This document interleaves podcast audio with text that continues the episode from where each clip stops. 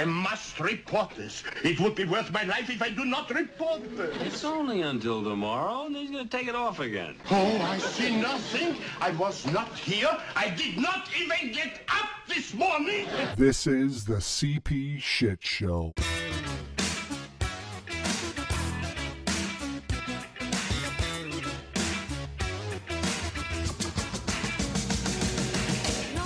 This week on the CP Shit Show, Okay, hold on. Wait, wait, wait. What's going on? Jeff, Jeff, get that news music going. Uh, this just in, we have a special episode for you. Kevin, tell us about it. ladies and gentlemen, we're very, very, very, very excited to have our very first podcast guest in house. We promised you last week, we let you down. We brought him this week. Ro from Braumeister Brewery is in the house. How we doing, guys?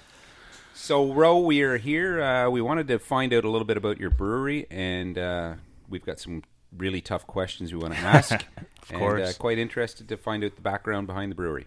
Yeah, not a problem, guys. First of all, before we get started, I just wanted to uh, say thanks for having me.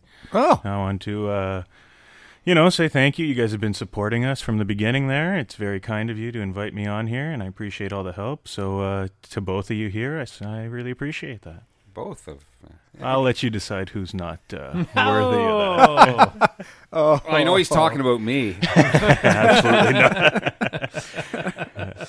Ah, shit. Yeah, so maybe uh, you can start. Uh, Ro, give us a bit about your background and how you got into uh, brewing beer. Yeah, so um, I uh, I was a home brewer uh, for about a decade, I guess, before we opened up the brewery.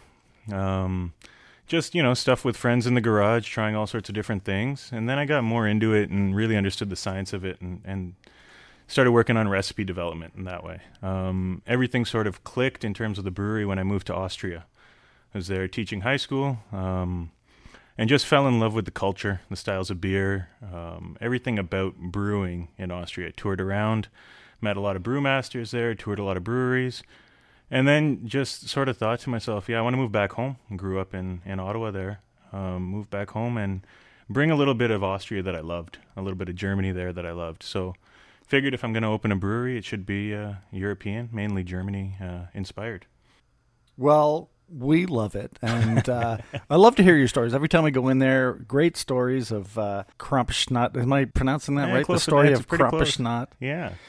That's more of a Christmas story, though, isn't it? Krampus story. Yeah. Kr- Krampus. It's uh it's an interesting one there. Uh, that that caught me off guard. So when I first moved to Austria, oh, when was it? It was probably about September of 2013. Uh, Krampus and the Krampusnacht uh, is December 5th, and what ends up happening in December there on the 5th is.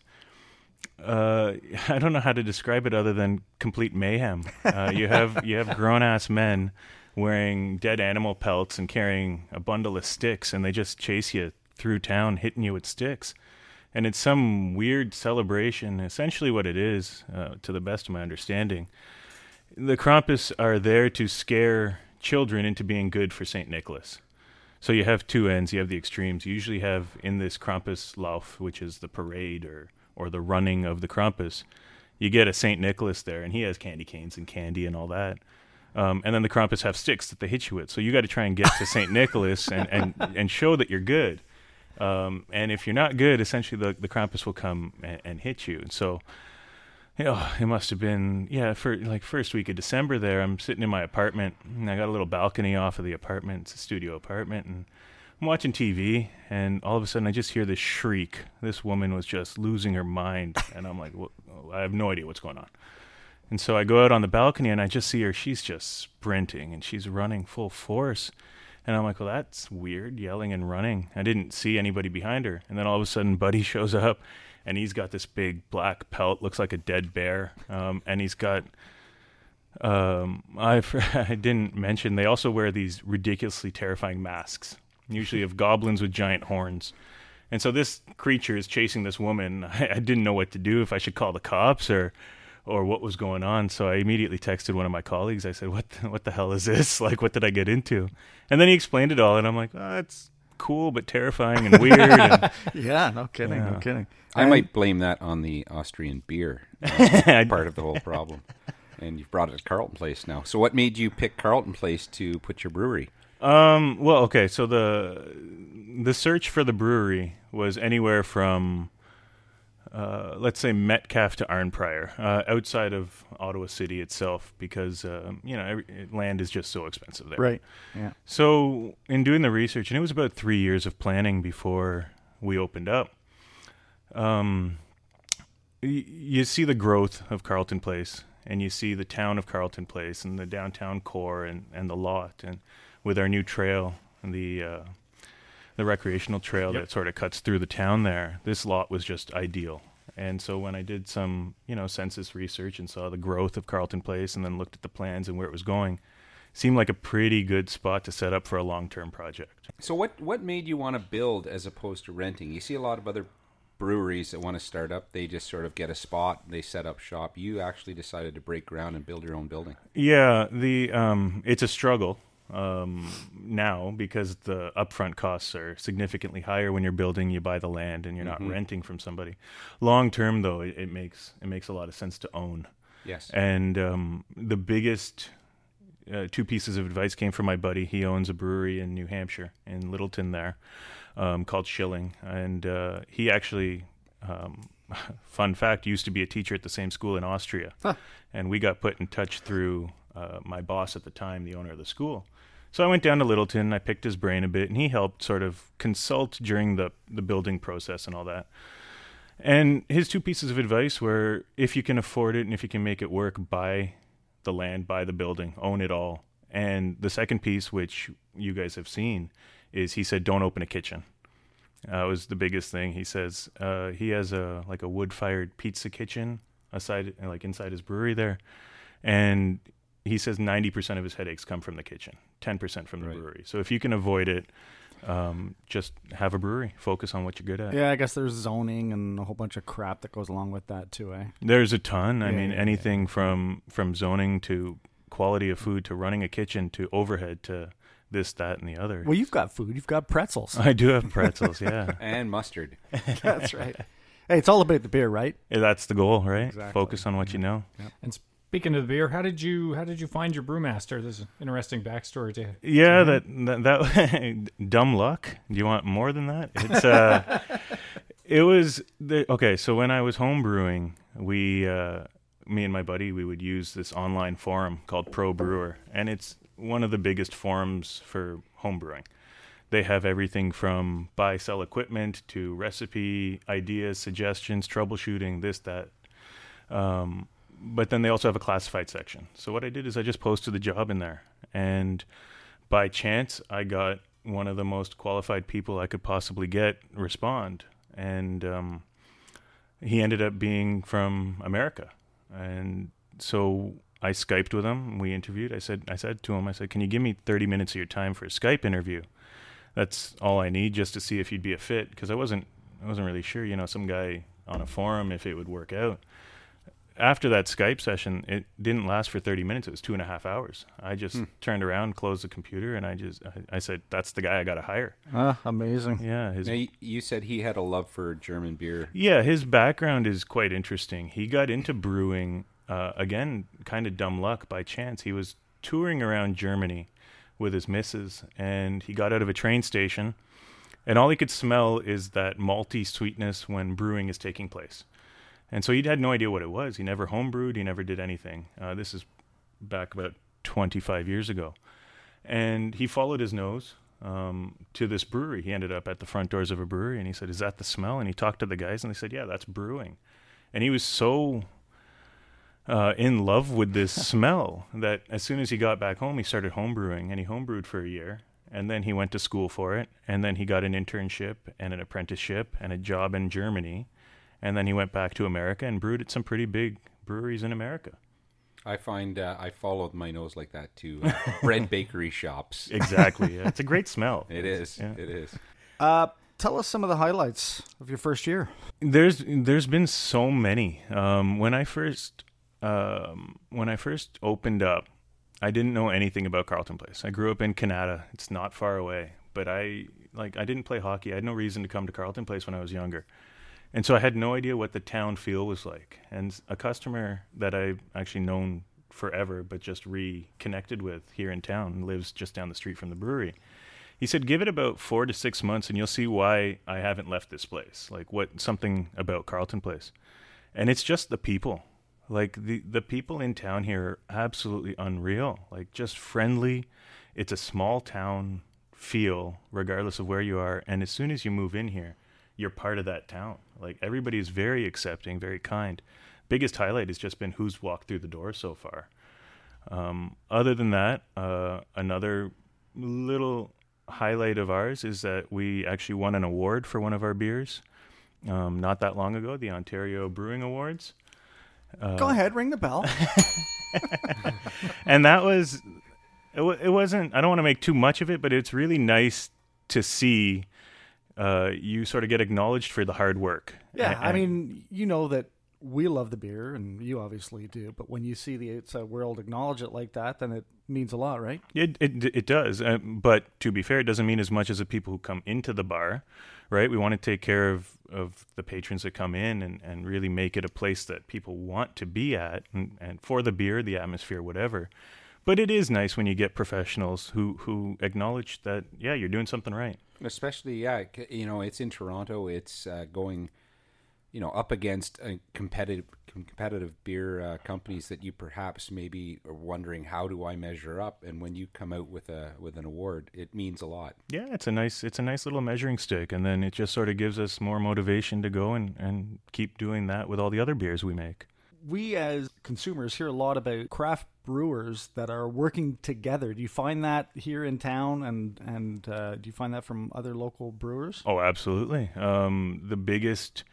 I don't want to sort of single anybody out or forget about anybody. The biggest two help are uh, the boys at Stalwart and the boys at Ashton, and anything from licensing and paperwork and, and town regulations and everything. Uh, Adam from Stalwart's been unreal, um, and then for getting our brewery set up from uh, suppliers to cleaning to whatever else. It's Quinn at, at Ashton's been fantastic. Um, That's but it- great. what what a great culture. it's not. Yeah, it is, and it's you know, do you you really think you would see you know Coke helping out Pepsi? It's not like that. You know? No, but the way we look at it, and I've learned this very, very quickly, but the way we look at it is essentially we're not necessarily competing with each other. Because when you look at what the boys at Stalwart have compared to what we have, it's very different. Uh, both are, in my opinion, very good beers, but they cover a wide range of palate. But essentially, the way we look at it is we're competing against the macro breweries. So Molson Coors, Anheuser-Busch, all those guys, if we can convert people from the Coors Light, the Bud Light, the whatever, the macro beers to craft beer, they're more likely to try all the other craft breweries as well. So we we look at it not necessarily like competing with each other, but competing against the big guys so that we can convert people from that giant market share that they still have to the smaller independent breweries that are all over this province.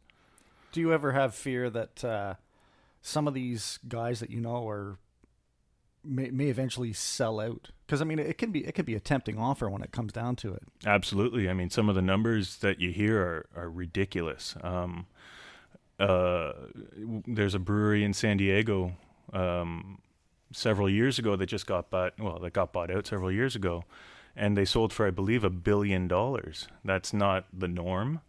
But um, some of the other breweries, you know, you, you get tens of millions of dollars dumped at your front door. How are you going to say no? I, I don't have any issue. I know some other guys might take issue with selling out and all that, but to each their own, right? Like, Yeah, how, how you exactly. gonna how you gonna blame anybody for a decision they make? It's not my business.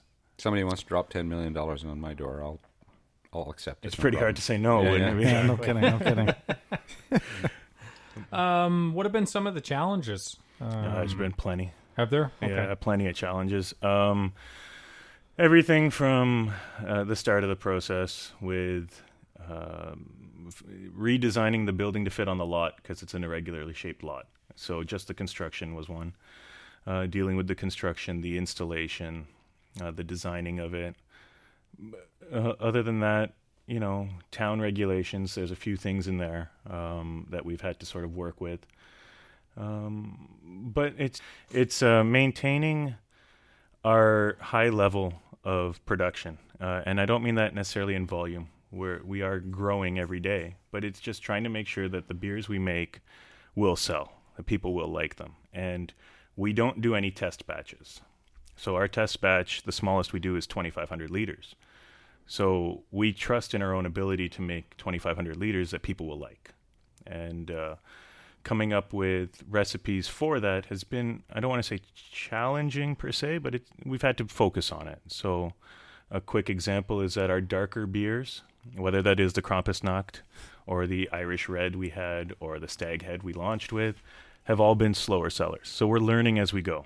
Um, the summer beers we had, the Kolsch, the Summerfest, the Märzen, and the Helles, which we always have, um, those sold very, very well. So you got to learn what your clients want, what what your customers want. Um, that that's trying to stay on top of that has been pretty challenging, but it's been fun, and you learn and keep moving on. There's so much more that uh, goes on behind the scenes. Like as customers, we come in the front door, order beer, sit down, drink it, and we tell you what you should have in the store and Of this course. and that. But there, people underestimate how much uh, is really going on back there. It's a full operation, right? Like it's full production. So um, my regular day, yeah, you guys see me behind the bar, but I come in early and I talk with the the brewer and and look at our production, look at our recipes, look at where we're going to go. We we've essentially planned for the next six months, so we have to stay on top of that because beer isn't made overnight. Um, the quickest you can really make it is three weeks. Our lagers take about six weeks. So we have to be thinking at least six weeks in advance. But then with seasonals, which we'll get to, I'm sure, um, we have to be thinking three months in advance. Then there's also canning you got to stay on top of, and then kegging, and then supplying to bars and restaurants. So you just got to be on top of everything all the time. I was going to ask you about bars and restaurants. Do you find um, because craft brewing obviously has taken off, there are everybody and their dog's got a craft brewer around the corner. Do you find it harder to get onto local taps, or are, are bars now becoming more cognizant of local taps, so they're offering more and it's easier? It was funny. So when I was uh, teaching in, in Austria, it was from uh, 2013 to 17. I think it was the summer of 2016. I came home. I went to some bar on Elgin. I don't remember which one. And I looked at the menu, and I remember distinctly the change in the beer menu. It went from the first page being all the macro beers, whatever you wanted to get. The next summer, the front page was all craft breweries. And that opened my eyes uh, and really showed me that, yeah, they are accepting of it, but that's mainly because that's what consumers seem to be wanting now. Um, The biggest challenge with bars and restaurants is there's limited taps Right. And so rotating taps is is quite common. Um, but most bars and restaurants are very open to at least giving you a shot, and if your beer sells, they'll keep you on. And the macro beer's got to be like they've got their foot in the door with these these uh, restaurants. Like I, I'm assuming that there's some kind of I don't want to say deal, but like that going on. That because when you go to even a, a bar, a well-known restaurant, they'll have say seven taps, and like you say, there might be a rotating tap for one, and the customers might be asking for more craft brewers, but they still the the the the, the restaurant still has to have the Molsons and the Labatt's and the whatever that is is uh, supplying them. My uh, I don't have uh, experience in running somebody else's bar, but my understanding from all the conversations I've had is that the beer guys were the ones where you would get the most stuff out of. So before all the craft breweries showed up, you would get Molson Coors, you'd get Labatt, and to keep them on tap, they'd give you umbrellas, they'd give you pitchers, they'd give you glassware, they'd give you coasters, they'd do whatever. golf tournaments. Yeah, exactly. Stuff like that. Um, and so, obviously, as an owner, uh, uh, I would do the same thing. I would want all that to uh, to help the business run smoother, and to uh, not have to spend as much money on on those types of things. Well, Ro, I see you brought us some beers to try out. So why don't we open a couple of beers and you can tell us what you've brought and what the story is behind each beer. Yeah, absolutely.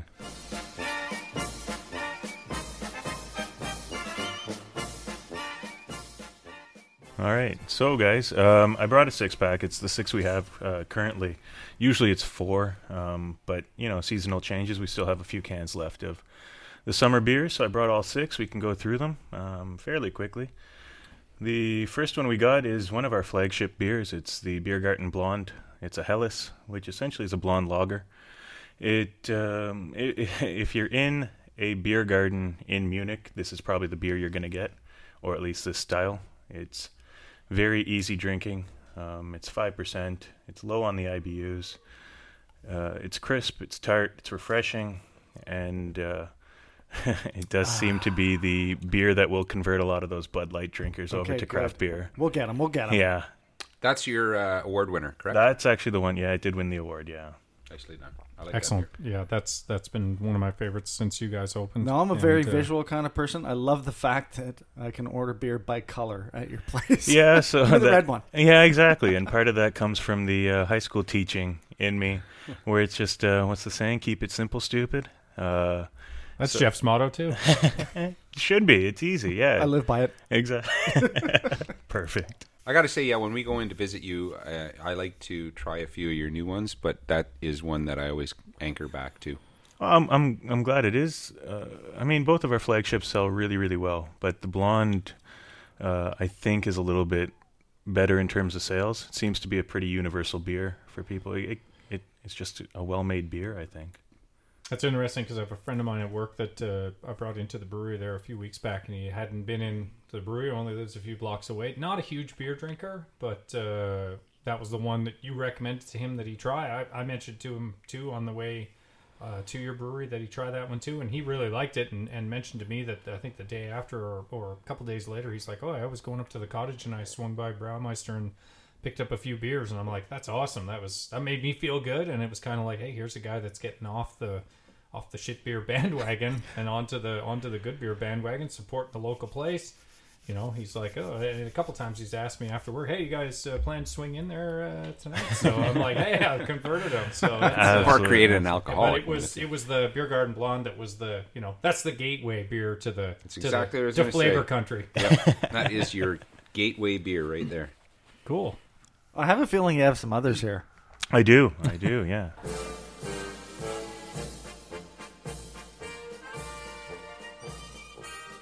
Yeah, I figured what we would do is uh, do the flagships first. So the Beer Garden Blonde and the one that uh, John's pouring right now are two flagship beers. This one is a Märzen, um, which is essentially your traditional Oktoberfest lager. Uh, quick backstory on the style is it's called Märzen because in, in German März means March, and so what uh, what they used to do before refrigeration is they would they would brew uh, up to the spring. They weren't allowed to brew in the summer, and when I say they, I mean Germans uh, with the Reinheitsgebot, the Bavarian purity law. And so what they would do is they'd Sure. Okay. I thought, it was, I thought it was- thought it was the Krampus would get them. I'll, I'll explain it to you later, Jeff. Yeah, thanks, John. Um, and so they would brew it in March and then cellar it away. And then what would happen is it would be ready for consumption around September, October. And so when they did that with the harvest, this was your start of Oktoberfest. Um, the harvest plus this beer. Uh, that's that's how you kicked off the season. And so this beer here, um, it's it's coppery orange in color, a little bit more copper, I guess. Um, some people say it's a red. It's not really a red like a red ale. It's it's a nice lager again. Like an amber kind It, of. it's kind of like an amber. Um, it's more malty than the blonde. It's more fuller bodied. You get a little bit of like a nuttiness and a breadiness coming from it. It is a little bit higher in, in alcohol. It's 5.5%. Again, the IBUs are fairly low. Um, we're trying to go more for the malty, fuller bodied, less hoppy, less bitter beers. That's what I was going to say. I, I think that most people, um, we've talked about this in the past, uh, if they're not like true, true beer guys, they will gravitate more to the less uh, less hoppy. And uh, I think that it, I'd be hard pressed to say that anybody who tries your beer wouldn't like them. Yeah, exactly. I have a hard time thinking, come on, come in here, try these beers. They're bloody good. So I got a good story about that. My dad was a lifetime Labatt Blue, uh, Labatt 50, uh, low octane, you know, macro beer drinker. Took him into Ro's, I think, uh, in the summertime was the first time we were in there. And uh, we've been into the brewery numerous times. He absolutely loves the Route 21 Märzen. Um, every time he comes over, he picks up some, or I, anytime I get some, I take them over to him. And this is a this is a guy that was, you know, the watery, the more straw colored, the more see through his beer, the better he liked it. Absolutely loves the Route 21 and the Märzen. It's just, you know, probably never been exposed to that type of beer before. And uh, you know just just loves it. Loves coming in. He's he's got to meet Ro's dad and that. Well, so it's score kind one of like for the good Yeah, guys. exactly. So yeah, it's uh, a couple uh, a couple stories that I find interesting about the Route 21 there. Um, first of all, the name uh, Route 21 comes from oh my own personal experience when I was again teaching in Austria. Every Friday, I'd go with the guys to this one specific beer garden, the Augustiner in Salzburg, and the this place is ridiculous. They have 1,500 seats outside, and they have 1,500 seats in I think five different halls inside. So you can at any point have 3,000 people there. Usually it wasn't 3,000, but it'd still be at least 1,500 to 2,000 people. At the same time, the beauty is this place only made one type of beer. They made this Märzen style of beer. So I drank this, like I said, pretty much every Friday for four years. Fell in love with this beer. But then you look around when you're in this place and everybody's drinking the exact same one. It was just this sense of community and, and it was just really, really nice. The second story I have about making our version of the Route 21. Um, I love that beer in Austria. It was fantastic. And I have a buddy who uh, still teaches at the school. And so he comes home. He's from Ottawa. And uh, he comes home every Christmas. And I said to him before I opened up, this would have been uh, January of 2018. I said, Can you bring me back some bottles of this beer? I got to get my brewer to try it, and I got to try and not necessarily replicate it, but do justice in, in the style. So he, he was only able to bring me two bottles. So the first bottle, I I just drank like I, I, Sorry, Sheldon. I did yeah I did not even think of sharing that. I'm just like I missed this, so I want it. It's mine. Exactly. The second bottle here. Here's how good uh, our our brewer is. How our team is here. Uh, we cracked it at my place, and we shared two glasses. So we split the bottle in half. And this was again January of 2018. Um, and we just looked at the color, we tasted it, we smelled it, we saw what it was like, what we sort of wanted to either not necessarily improve on because the beer is fantastic over there, but what what we wanted in our own product. And so, without taking any notes, um, Sheldon just sort of uh, tried it, looked at it, smelled it, and then just sort of remembered what it was like. When it came time to brew in July of 2018, before we opened, he made a recipe from scratch that he thought would be that type of beer without having tasted it, without any notes, and he nailed it. Like, Ugh. I don't know how he did it, but it it's phenomenal. It's science. It is. It's a lot of science. So why do they call your Märzen a Route 21? Yeah, I, that's my bad. I uh, I missed that in the beginning there when I was telling the story. Um, again, on the Fridays when we would go, uh, very quickly, the bus route that took me from the school to the beer garden every Friday was the 21 bus. So at the end of the Route 21, I got my Märzen.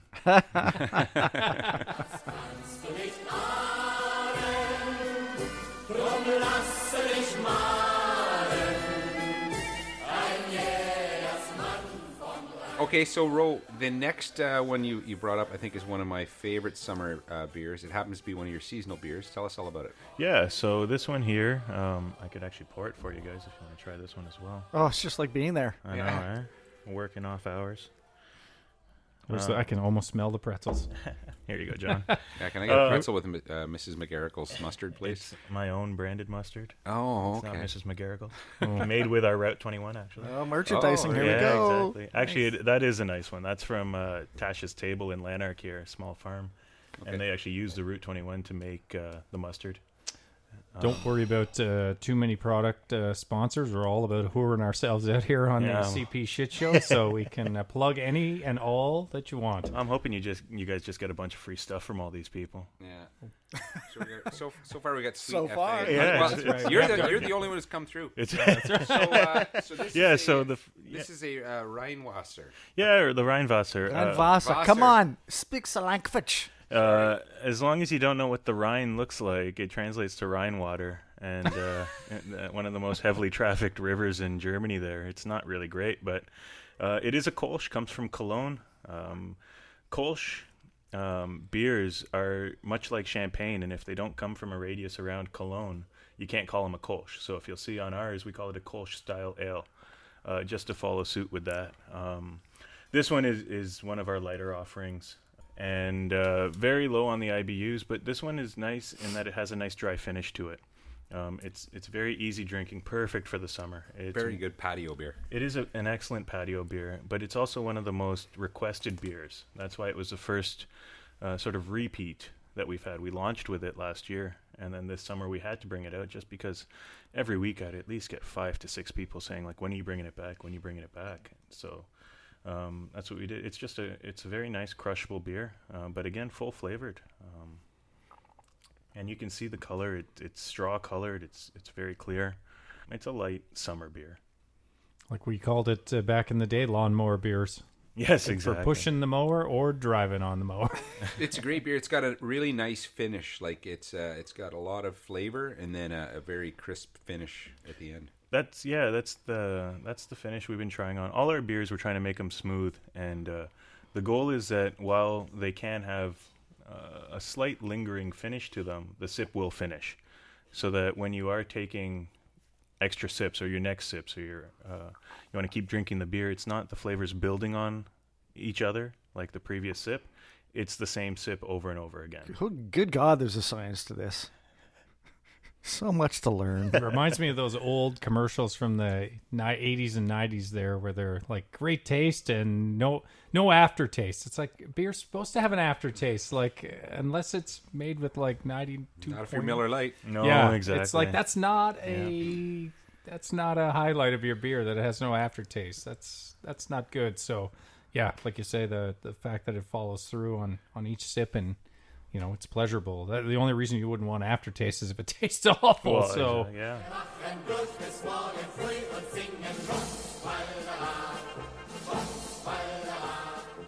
all right. So up next uh, Ro, what have we got? We have uh, Husaria Pils. It's our Pilsner. It's our first Pilsner we've done. Um, it's a very traditional German style. you all right over there, John? Or- It's all right. I will uh, suck it out of my pants. because it's not because it's not television. John just poured the beer all over himself. Good to the last drop. Uh, it's a very traditional mm, mid to northern style German Pilsner. Um, in that you do taste the hops, you do get a little bit of bitterness in it. But what we did to put our own spin on it is we actually uh, flew over some hops from Poland, and there's three different types of hops in there. One um, is very very common; you'd find it in most Polish beers, the Marynka hops. The names of the other two escape me because uh, we have a contact over in Poland who's also a brewer, and and in getting in touch with them, uh, we just asked what are some craft brewing hops that aren't that common, and so he gave us these two. So we flew them over. Um, we got a shipment of them. So there's three uh, different types of Polish hops, and what it does is it gives you a very interesting, uh, interesting flavor. You get a little bit of, uh, I get at least a little bit of tropical fruit, um, and if you really f- think about it and focus on it, I've had every descriptor from pineapple to kiwi to lemon, lime, um, all sorts. But then there's also like a grassiness that comes through, which is actually quite nice. Um, a little bit of citrus, but not grapefruit necessarily. Again, I guess that's more going back to the lime and the lemon. But like all our beers, while you do get a lot of flavors, they're pretty subtle and they're all well balanced. It's nothing that overpowers it. So if you like Pilsners, uh, which John apparently does, uh, I think you'd probably like this one too. It's it, it's fairly traditional with our own little spin.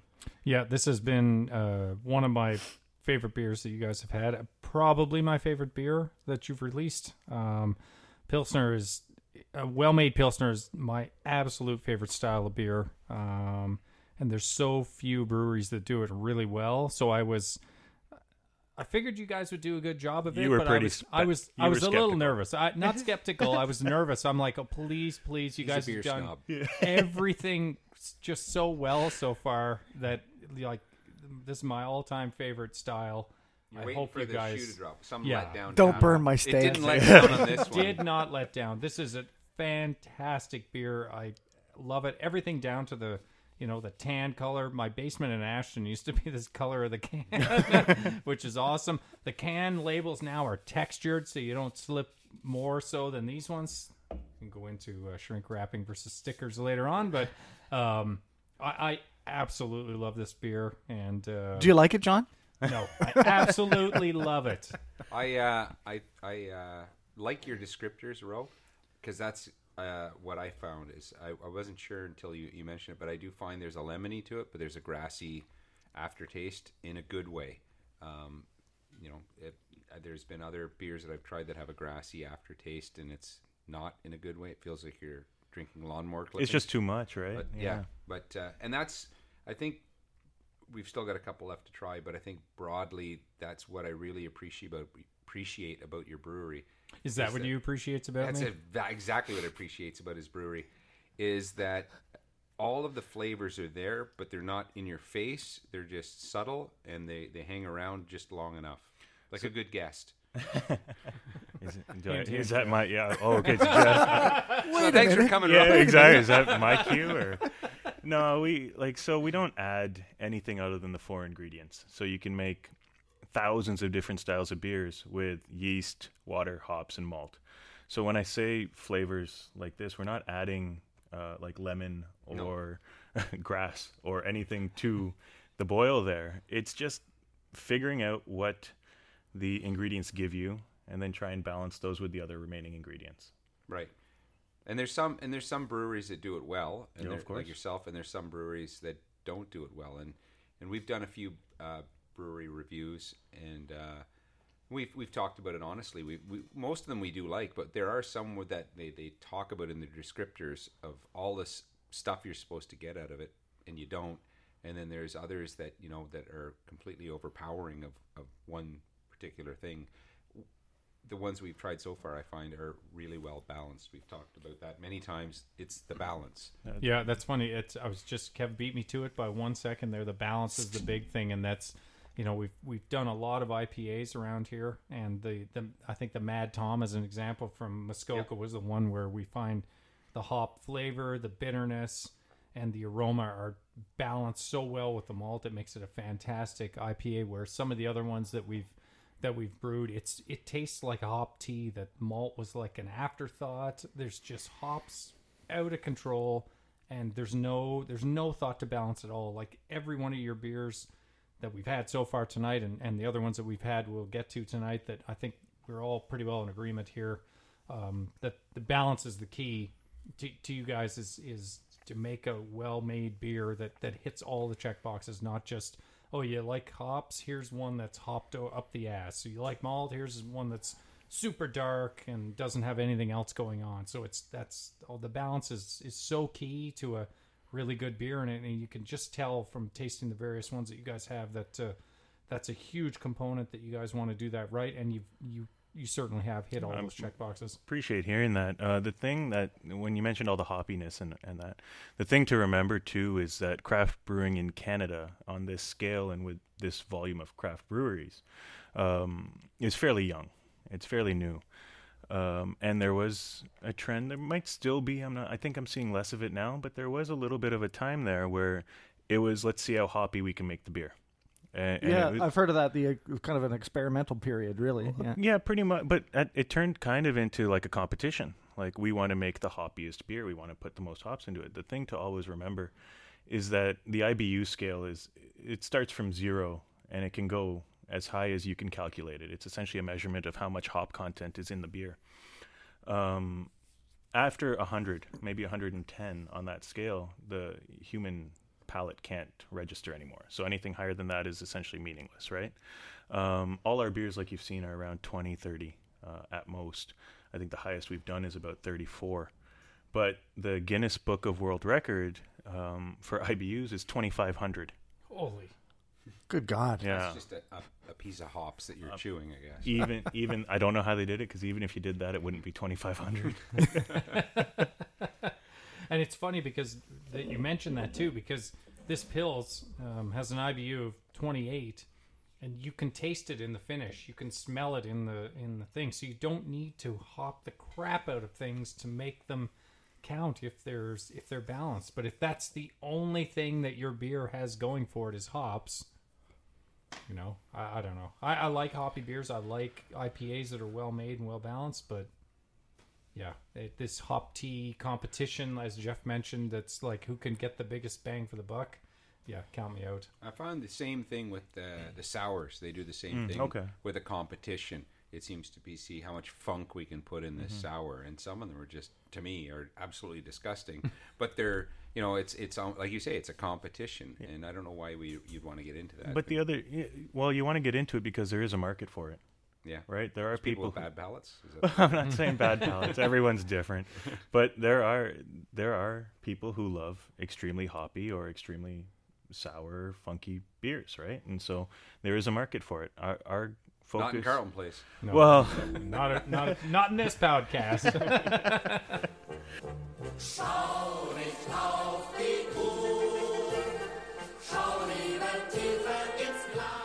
So uh, this is uh, along with the Kolsch, the Rheinwasser. There we had another summer seasonal. This was a Summerfest. This one is uh, is fairly unique, um, and I like this one when the brewer came. Yeah, help yourself, guys. Get, fill it up. Sure. Um, when when the brewer came to me and, and said, "I have a good idea for a summer beer," I said, "Okay." He goes, it, "It's going to have a little bit of orange notes," and I was, you know, was questioning it. I don't know what that meant. Like, was it going to be like a Radler, or was it what, what exactly he wanted to do? But essentially, there's this Bavarian hop called the uh, Mandarina hop, and it's named as such because of the Mandarin flavor it gives off. So what we did, and you can, John, yeah, you could probably give it a smell, and you might be able to get a little bit of orange, a little bit of citrus on the nose. Um, but essentially, what we did is we brewed with just one hop, just this Mandarina hop. It's about 30 IBUs, so it's again up there for us. Um, but we dry hopped it as well. So what that does is after the beer is already done, we run it through and just let it sort of sit there with extra hops. You don't get any additional bitterness on the palate, at least you shouldn't. And on the finish, you should taste a little bit more. Again, when it's our beers, it's not going to stand out. It's not going to punch you in the face or anything. But uh, you should get a little bit of an orange orange taste coming through, and it was perfect for summer. Um, So is that when you uh, when you hear about a dry hopped beer? That's what it is. Is they Yeah, so when you're when you're brewing, you you add hops at the boil stage, and that's where you achieve your bitterness. Uh, depending on when you put it in the boil, is is when in the sip we find you would get the hops. So if it's at the beginning of the boil, at the beginning of the sip. If it's at the middle of the boil, middle of the sip. If it's at the end, it'll be a lingering taste. So lingerness. Oh, lingerness, exactly. we uh, we brewed this one with the mandarina hops, but then once it was done fermenting and sitting in the fermenter, we added a bunch more of these hops just to sit in it, and it sort of soaked it up. Um, and like I said, it won't do much for the flavor. Uh, it'll add a little bit, but not much. It's more so for the nose, the aroma, and then a little bit on the finish. It's kind of like John at the podcast here. Just kind of Shows up at the end. Yeah, it just doesn't, doesn't do much for the podcast. Just kind of, but he's there. He's soaking it up. What'd you do to deserve that, Johnny? How much time have you got? No, this is. Uh, I, I do. Uh, you do smell the uh, the mandarin orange. Uh, I've had a few beers in this glass, so it's a little harder to Yeah, pick it up. yeah, it would be. But uh, I do, uh, and and this one I do find has a bit more of a hoppier finish for Yep. sure. Yeah, you would get that with this one. Uh, this one and uh, what do we got here? The Pilsner probably would be the most hop forward without necessarily even being hop forward. The the hoppier beers we have, um, and even then, you guys have tasted them. They're not anything No. crazy.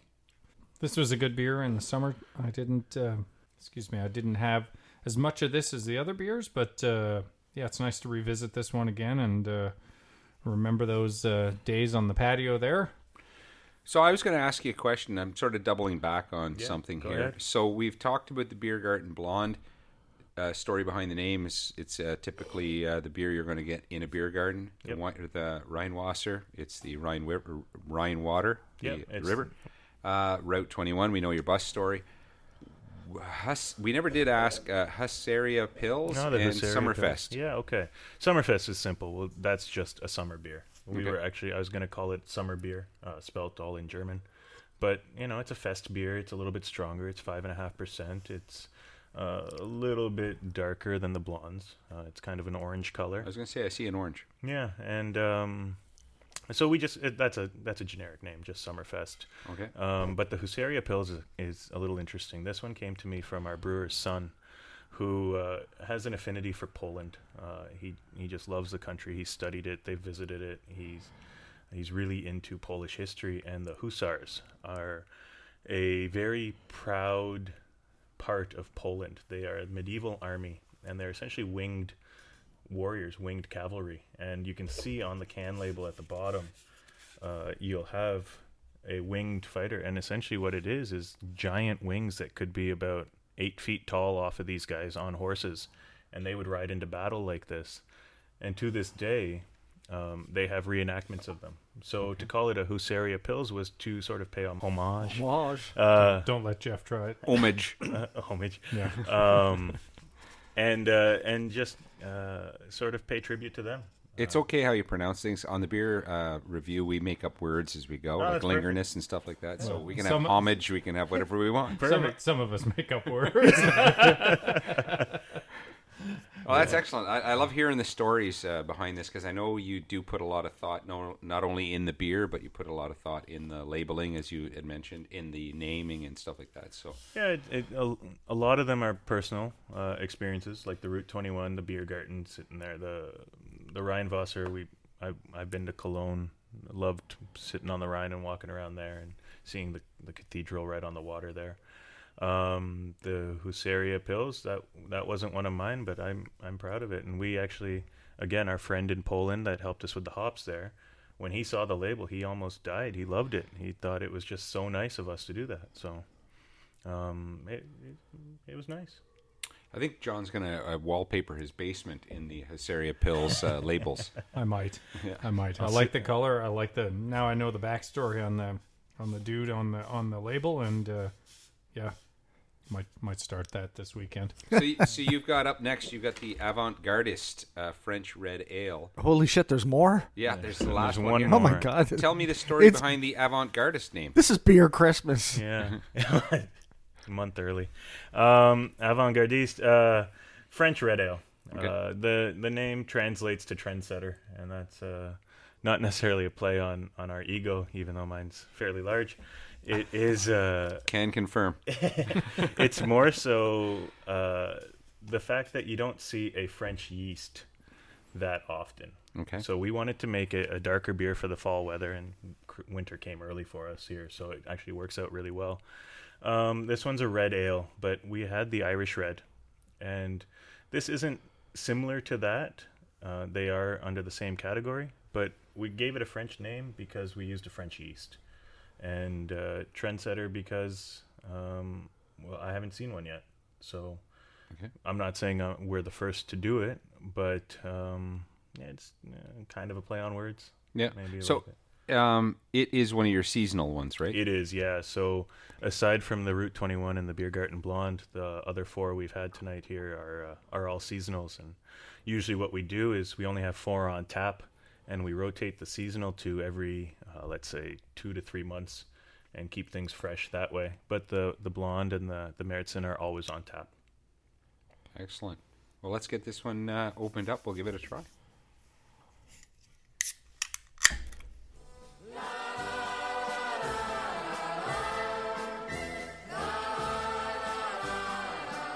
All right.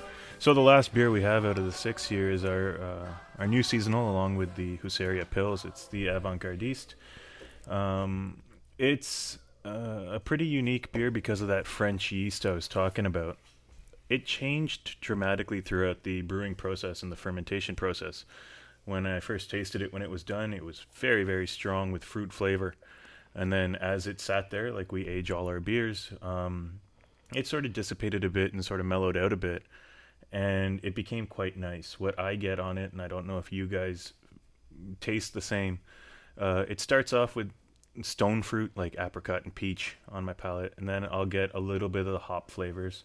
And then it actually finishes with a little bit of a caramel i don't want to say sweetness but a little bit of a caramel finish on it. Um, for 5.8% it is very smooth. Um, and it seems to be a pretty big hit considering it is fairly unique. Um, not a lot of people uh, sorry to word it better a lot of people walk into the bar and say what makes it french um, and all i can say is the yeast but not a lot of people are familiar with that so I think what makes it French is it starts off fruity and then mellows out. I thought it was the pink can and the French words on it. But of course. Yeah, green peppers. Could have been white, 'cause, you know, the can for surrendering. It's funny that you say that that it has the caramel finish to it because I find now when I drink it that the final sort of flavor I find it's a lot like the Route 21 after you swallow it. God, that sounds awful. Um, but you know what I mean. It, Yeah, it's yeah, got the- that caramelly kind of thick, um, full-bodied flavor when you when you taste it and, and finish it. Yeah, you, you do Um, get you do get the same finish, or not the same, but a similar finish with similar, the Route, yeah. Route 21. You do get that caramel malt sort of finish with it, and that's that's what we get out of the French ale. It's interesting because my wife's favorite uh, at your uh, your brewery is the Route 21, and when you introduce this seasonal, the Avant-Gardiste, this is now her new favorite. So finding that there's similarities between the two Yeah, it's- uh, shows that. Well, you can you can have more than one best friend. Well, No, I've got six best friends tonight. so, Ro, thank you very much for coming in, bringing six uh, fine beers uh, to the podcast. We really enjoyed talking to you about uh, your brewery, uh, listening to the stories, and uh, and sampling your beers. Um, can you tell us a little bit about where to find you? And uh, I want to invite everybody to come down and, and try these beers, his pretzels, and his homemade mustard. I appreciate it. Thanks for having me on. Uh, yeah, we're located uh, in Carleton Place, 19 Moore Street, uh, right next to the Grand Hotel there, right before Bridge Street starts. Uh, we have a tap room where you can come in and grab a pint or two. Um, we also have our fridge, which is the only place as of right now where you can actually get cans to go. And we have all these beers, these six currently available. Um, but in the next couple weeks, we'll pr- probably be down to uh, the four without the Summerfest and the Kolsch, as that season's wrapping up. So, Ro, do you have any upcoming events at your uh, brewery? Yeah, we do. We uh, we do a monthly trivia night, um, which has turned out to be a, a lot of fun. Uh, usually fills the house. People have a good time. The trivia is fairly secondary to just hanging out and having a good time, having a few laughs and some beers. Uh, our next one is going to be on December 18th. A local guy in town hosts the trivia, and he's fantastic uh, at coming up with questions, and everybody seems to have a good time at that. Yeah, I, I popped in there one night, the night that you released the uh, Avant Garde and the and the pills, because I wanted to crack at the pills, and I John was realize, camping out like a friggin' Yeah. uh, Rush concert in the 80s.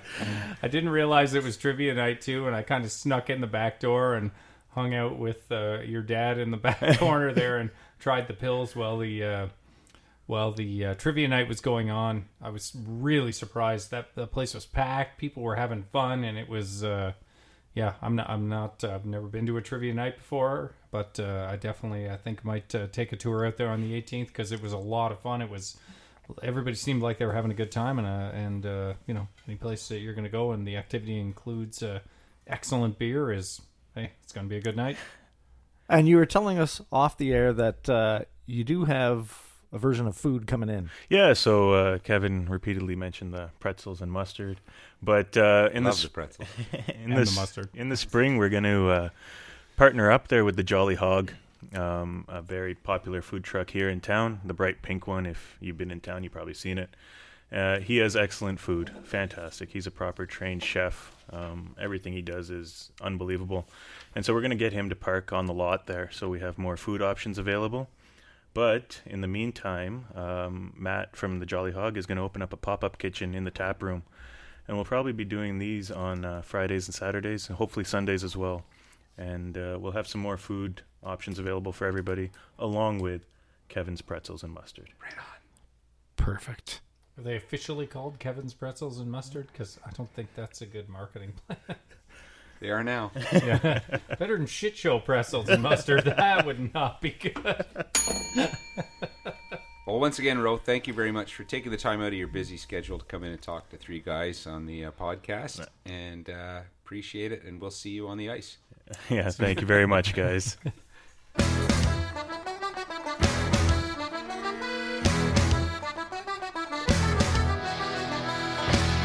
Well, we hope you enjoyed this episode of the CP Shit Show. You know, it's nice to have something different for a change. Kinda like, I don't know, having popcorn for breakfast or driving your car to work backwards. We do like to hear the sound of our own voices, but it was good to hear the Braumeister story, wasn't it? Make sure you keep tuning in. We got lots of great episodes to follow. Now, the other two idiots are not here right now because it's late at night and they're probably getting their beauty rest. God knows they need it. Anyways, thank you for helping us reach our 1000th listen just recently. Even though there's lots of beer and sometimes we get a little, as Johnny says, shit mixed doing the podcast, it's, as Johnny says, a fuck ton of work. But you know what? We're having a crazy good old time doing it, and we are glad you guys are along for the ride. So see you next time, CP.